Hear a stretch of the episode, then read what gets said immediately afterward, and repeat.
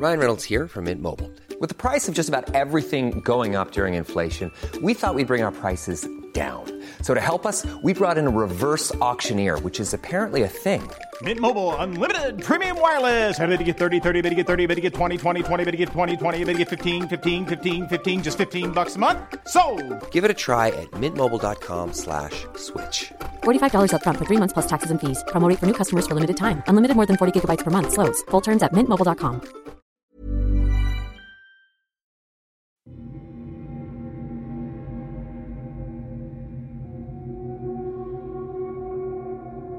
Paano mo masasabing namamalikmata ka lang o totoo na ang iyong nakikita?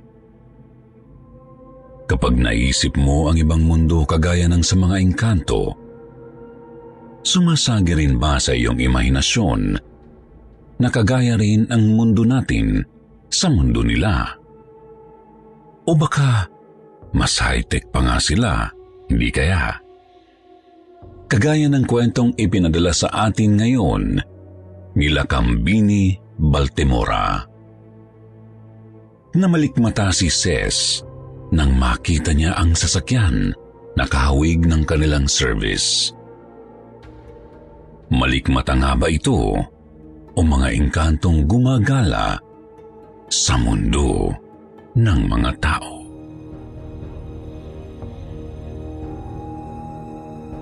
Malik Mata.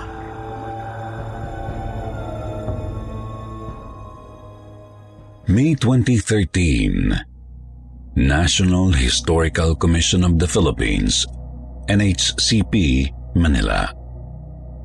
Bilang event coordinator ng SSS sa taunang pagdiriwang ng Araw ng Kalayaan ng Pilipinas ay ako ang itinalagang representante ng ahensya sa pagdalo sa lingguhang pulong na ipinapatawag ng National Historical Commission of the Philippines o NHCP.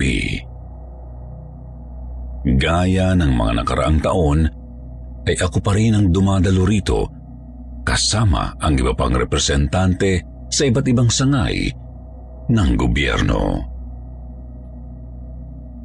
Huwebes noon, taong 2013, Simula pa noong Marso, ay parati akong dumadalo sa pagpupulong na kanilang ipinatatawag. Dahil ang grande ang magiging selebrasyon, may ipinadagdag na mga serbisyo ang NHCP sa SSS kaya naman nangangailangan din ng presensya ng aking supervisor sa Special Events and Promotions Team sa mga kakailanganing koordinasyon at kumpirmasyon ng aming involvement dito. Ses, sasama ako sa meeting. Anong oras ba yon? Tanong sa akin ng aking immediate supervisor na si Ate Evelyn.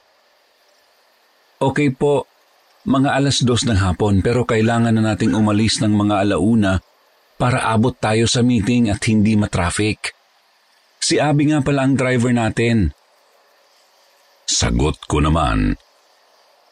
Nasa main door na siya at naghihintay sa atin. Dagdag ko pa.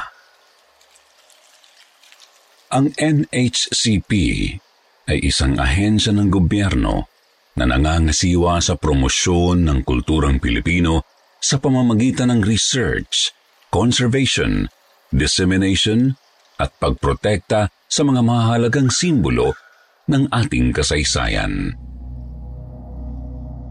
Ang opisinang ito ay matatagpuan sa Calao Avenue, Ermita, Manila na nasa compound ng Rizal Park. At siya rin ang nangangasiwa ng National Parks and Wildlife na may direktang kaalaman sa pagpapalakad at pagsasaayos ng kabuuan ng luneta. Habang nasa biyahe ay napag-usapan namin ni Ate Evelyn ang kasalukuyang programa ng SSS na condonation kung saan isa sa bahagi ng promotion namin ay ang paglalagay ng decal sticker sa lahat ng mga SSS vehicle dito sa National Capital Region o NCR. Ang puna ni Abe na aming driver ay nagasgas ang ilang parte ng adventure sa pagkakabit ng sticker sa condonation program na tatlong buwan din ang itatagal. Sabi niya, talagang identified na po tayo na SSS vehicle dahil sa sticker na yan. Huwag lang tayong babatuhin ng kamatis ng mga galit na members dahil mahirap maglinis ng sasakyan. At napatawa na lang kami ni Ate Evelyn sa kanyang komento. Makalipas ang isang oras, dumating na kami sa NHCP. Last few remaining na meetings na kaya mas marami na ang dumalo sa pagpupulong. Binigyan ko ng instructions si Abe na iparada na lang ang sasakyan sa may harap ng NHCP o malapit na area para hindi kami maghintay ng matagal sa kanya sa uwian. At 15 minutes bago mag-adjourn ng meeting, ay i-text ko na lamang siya. Bandang 5.30pm, bumaba na kami ni Ate Evelyn sa may harap ng NHCP na nakaharap sa parking area. Natanaw ko na ang aming sasakyan na nasa kaliwang bahagi ng NHCP at nasa ikalimang pwesto sa hilera ng mga nakaparadang sasakyan. Sabi ko, Uy, Ate Evelyn, andyan na si Abe. Ayun oh, nasa dulo, halika na. Teka sis, naiwan ko yata ang cellphone ko. I-check ko muna sa bag ko. Sabi ni Ate Evelyn sa akin. At pareho naming tiningnan ang kanyang bag para i-check ang kanyang cellphone. Andun naman ito sa bag niya. Paglingon namin muli sa sasakyan sa kanyang original na pwesto ay bigla kaming nagkatitigan. Wala na ang SSS service vehicle na nakaparada sa dulo. Sabi ko, Hala, saan nagpunta si Abe? Wala naman akong narinig na umandar na sasakyan. Ilang segundo ay nakarinig kami ng busina.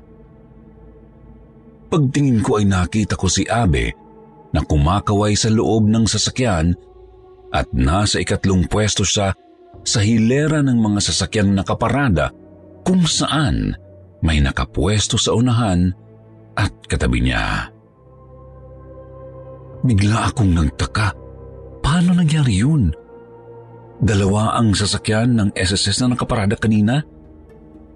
Nasaan yung una namin nakita sa dulo? Kabog na kabog ang dibdib ko. Pero dalawa kami ni Ate Evelyn na nakakita sa sasakyan ng SSS sa dulo. Hindi kaya sa mga taga SSS Manila yon na sasakyan? Pero imposible. Bakit mabilis siyang nawala? Ito ang mga sunod-sunod na tanong na itinatanong ko sa aking isipan. At ganon din pala ang naiisip ni Ate Evelyn.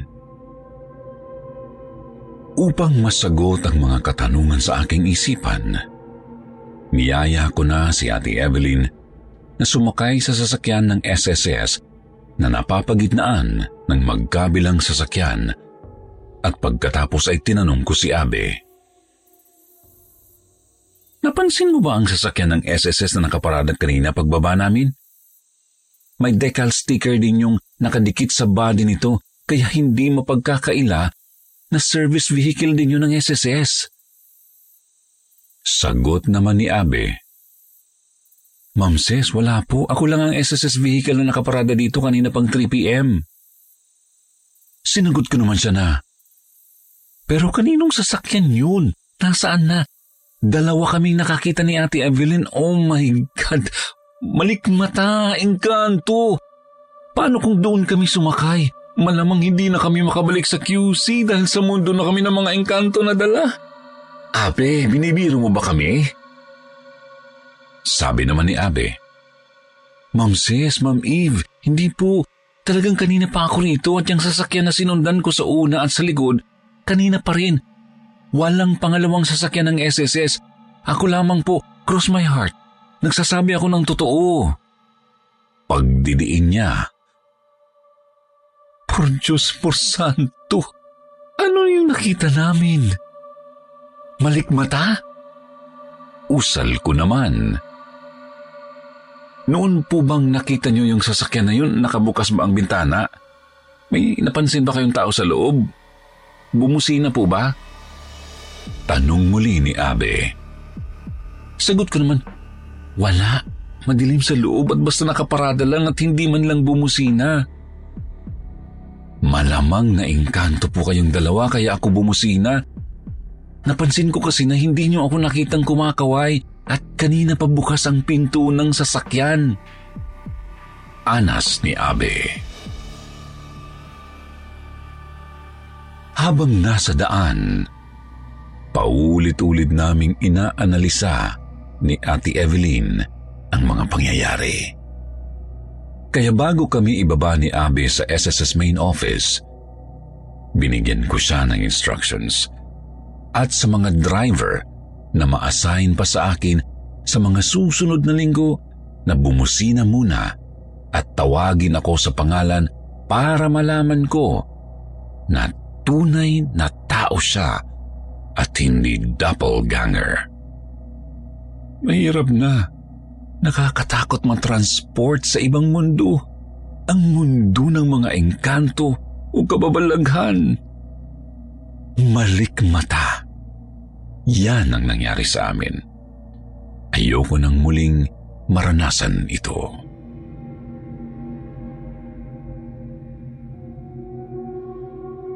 Sa tuwing may namamatay na malapit sa ating buhay, malimit nating marinig ang kasabihang, dalawin natin sila bago pa sila ang dumalaw sa atin. Sa karanasan ni Sel, dinalaw siya ng multo ng kanyang tiyuhin na kamamatay lang. Tunghayan natin ang kanyang nakakakilabot na kwento. Si Tito Akong ay ang nakakatandang kapatid ng nanay ko at napakapalabiro nito kahit naputulan na ng binti sa hinang gangrene mula sa kanyang sakit na diabetes. Isa siya sa aking pinakapaboritong tiyuhin dahil palakwento rin siya. Ngunit isa sa pinakaayaw ko ay ang kanyang sobrang paninigarilyo.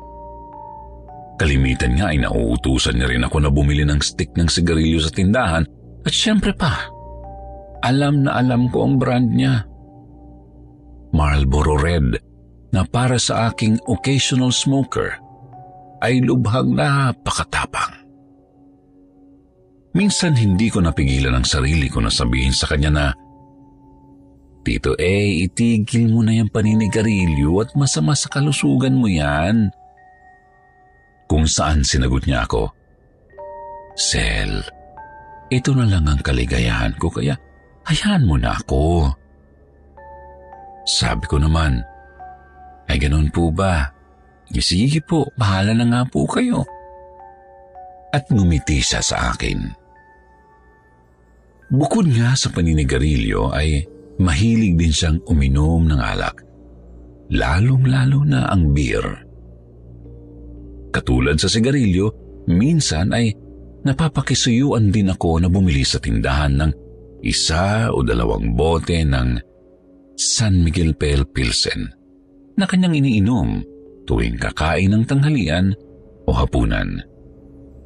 At dahil napagsabihan ko na sa minsan, hindi ko na inulit pa dahil baka magalit na siya sa akin.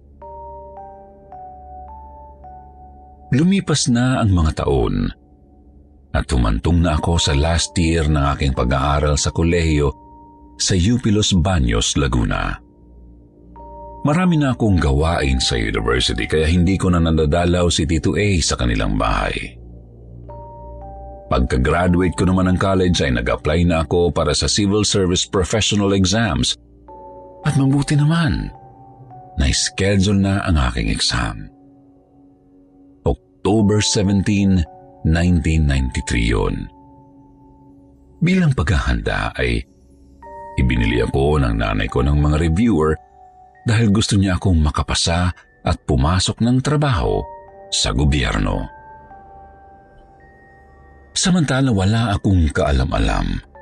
Nalabas-masok na rin pala noon si Tito A sa ospital dahil sa komplikasyon sa kanyang diabetes. Isang araw, bago ang aking eksaminasyon sa Santa Cruz, Laguna, ibinalita sa akin ni inay na namatay na si Tito A sa atake sa puso at ibuburol na sa chapel sa may simbahan namin sa Del Remedio, San Pablo City.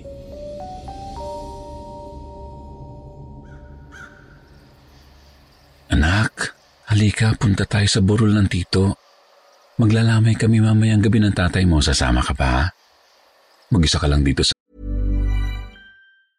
Hey, I'm Ryan Reynolds. Recently, I asked Mint Mobile's legal team if big wireless companies are allowed to raise prices due to inflation. They said yes. And then when I asked if raising prices technically violates those onerous two year contracts, they said, What the f are you talking about, you insane Hollywood ass?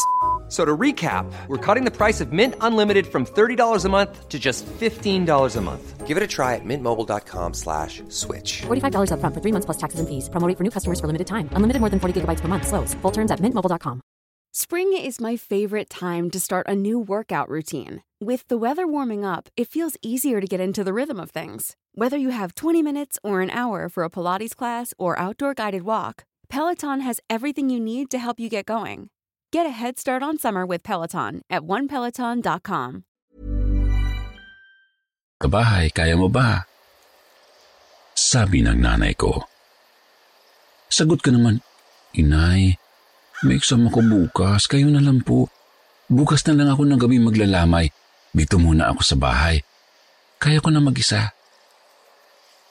Oh, sige. Bago kami umalis ay ipagluluto na lang kita ng hapunan. Banggit ng nanay ko. Alas otso na ng gabi at nasa kwarto ako at nagbabasa. Hindi ko binuksan ang TV o radyo dahil gusto kong mag-concentrate sa pag-review, lalo na sa math. Makalipas ang isang oras, may narinig akong mga kalabog sa ibaba dahil nasa taas ako ng bahay. Nagtataka ako dahil wala naman akong kasama kahit aso o pusa ay wala din kaming mga alaga. Kaya tinanong ko sa sarili ko, ano yung mga kalabog? Noong bumaba naman ako para i-check kung saan nang galing ang ingay, walang gamit na anumang nalaglag o nagalaw. At dahil mag-isa ako ay binaliwala ko na yun dahil marami pa akong tatapusin na babasahin. Makalipas ang tatlumpung minuto, mga alas 9 ng gabi, bigla akong nakaamoy ng sigarilyo. Kilalang kilala ko ang amoy na yun. Malboro. Lumakas ang pintig ng puso ko at biglang inatake ng kaba. Sandali naman ay kandilang pinatay ang sindi ang bumalot na apoy sa aking maliit na kwarto. Patay? Biglang lumaki ang ulo ko at kinilabutan hanggang sa nilamig na parang may kasama ako sa aking kwarto at biglang nausal ng malakas. Tito A, pasensya na po. Bukas na lang ako dadalaw sa inyo. Promise po. Huwag na kayo magtampo at magparamdam dahil natatakot na ako. Pagkasabi ko noon, wala na akong naamoy. Ngunit hindi agad ako nakatulog. Binuksan ko ang lahat ng ilaw sa bahay at halos alas tres na rin ako ng madaling araw nakatulog. Alas sais ng umaga. Nagising na lamang ako kinabukasan na niyugyug ng aking ina sa higaan dahil dumating na sila ni tatay galing sa burol ni Tito A. Isa pa, kailangan ko na rin bumiyahe sa Santa Cruz para sa aking civil service exam. Examinations na magsisimula ng alas 8 ng umaga. Dahil sa nagmamadali, hindi ko na rin agad na ikwento ito kay inay. Habang nasa jeep ako, napagtanto ko kagabi na ako na ang dinalaw ng kaluluwa ni Tito A bilang pagpapaalala at pamamaalam. Kaya naman nang kinagabihan na yun, pumunta ako sa burol at hinaplos ang ataol bilang pagbati ng Tito A, andito na po ako. Rest in peace po, Tito.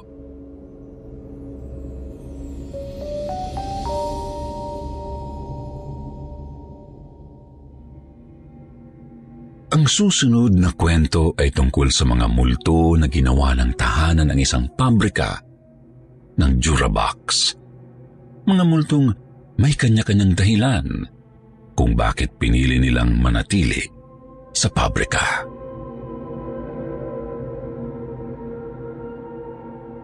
Pagawaan ng Durabox Tawagin niyo na lamang po akong Vanji. February 7, nang ako'y magsimulang magtrabaho sa isang factory ng Durabox. Isa akong machine operator doon at umabot ng apat na buwan sa trabaho. Nagpapalit-palit kaming mga operators ng hawak na makina kada linggo.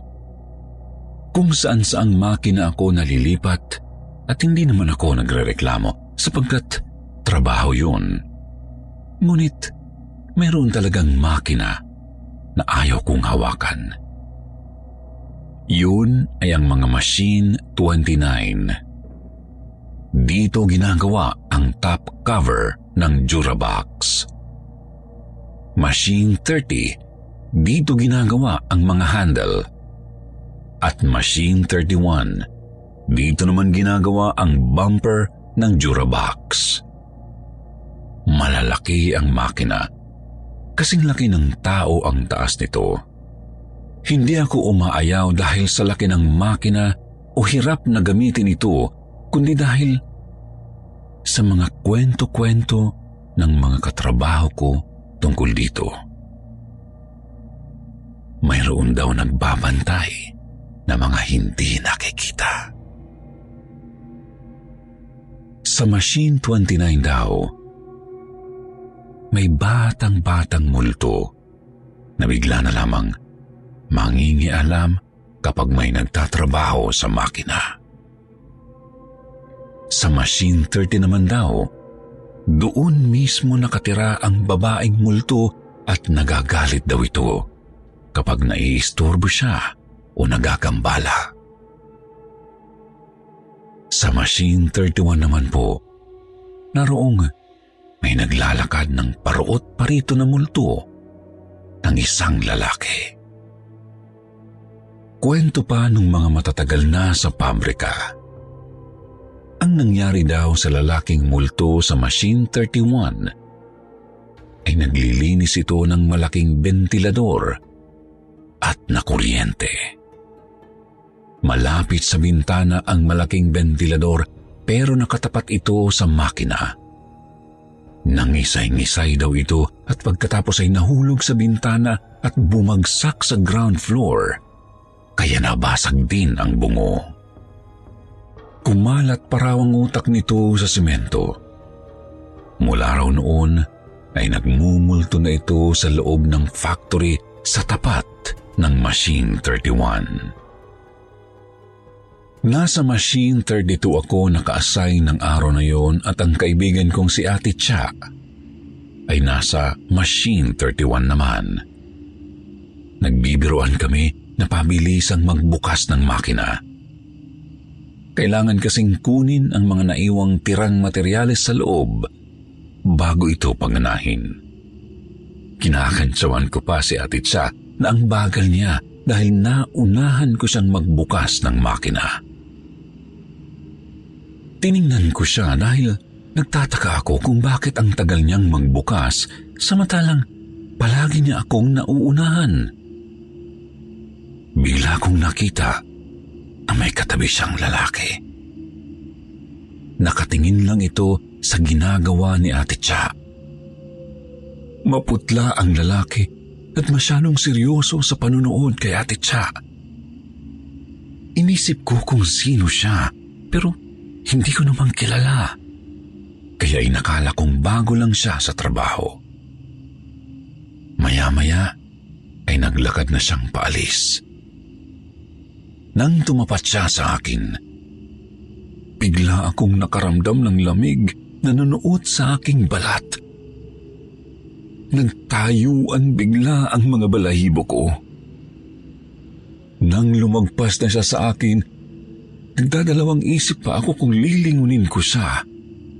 Pero tiningnan ko na rin kasi nagtataka talaga ako kung bakit biglang lumamig noong dumaan siya. Ngunit, nang lumagpas naman, naging normal na ulit ang temperatura. Laking gulat ko na wala na siya agad.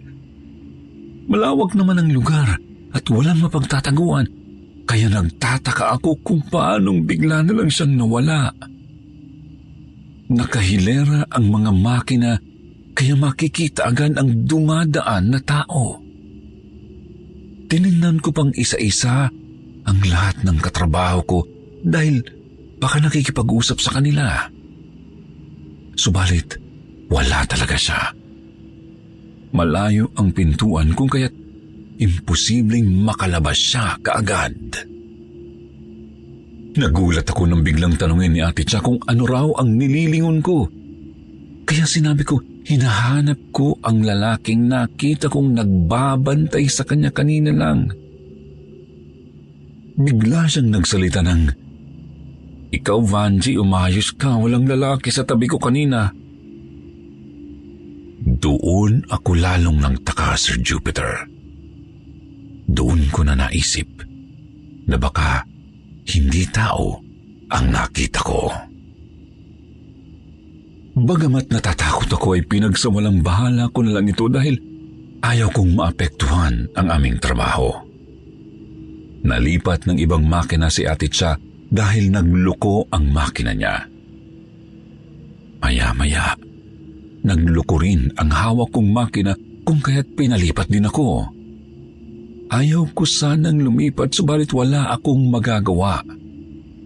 Nilagay ako sa machine 30. Halos gusto ko na lang mag half day dahil ayaw ko sa makinang yun.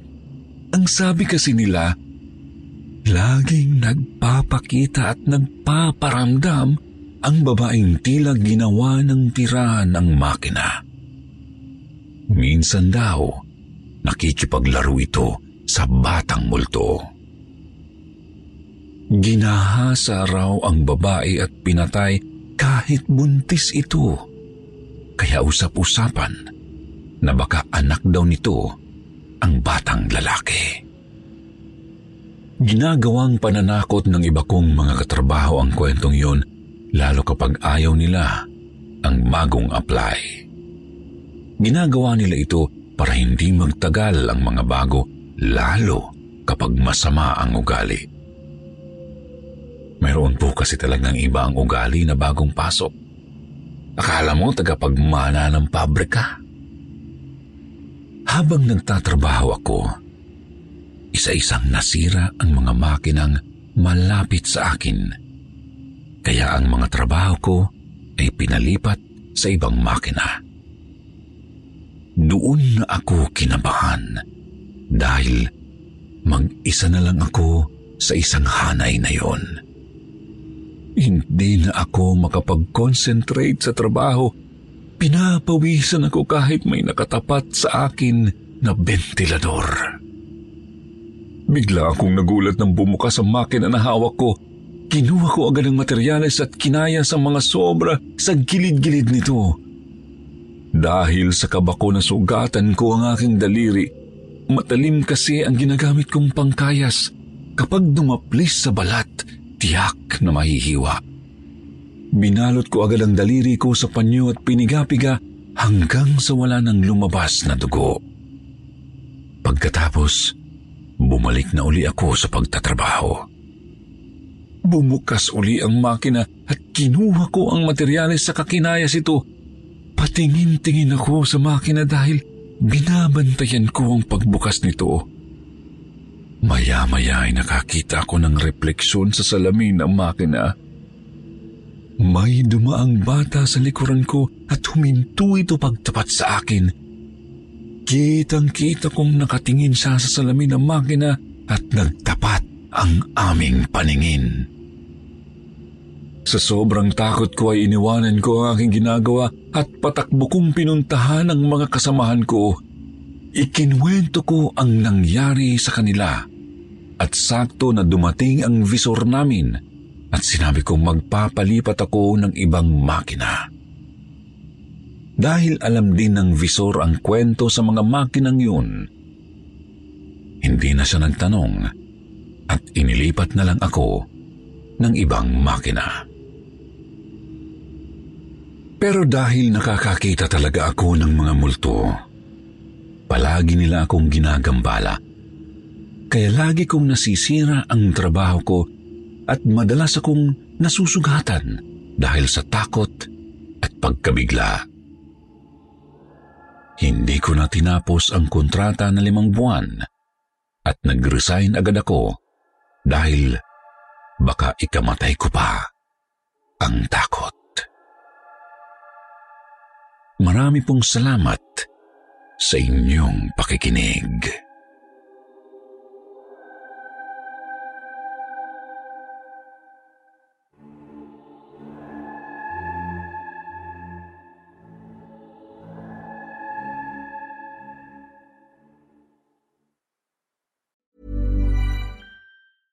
Planning for your next trip? Elevate your travel style with Quince. Quince has all the jet setting essentials you'll want for your next getaway, like European linen, premium luggage options, buttery soft Italian leather bags, and so much more. And is all priced at 50 to 80% less than similar brands. Plus, Quince only works with factories that use safe and ethical manufacturing practices. Pack your bags with high-quality essentials you'll be wearing for vacations to come with Quince. Go to quince.com/pack for free shipping and 365-day returns.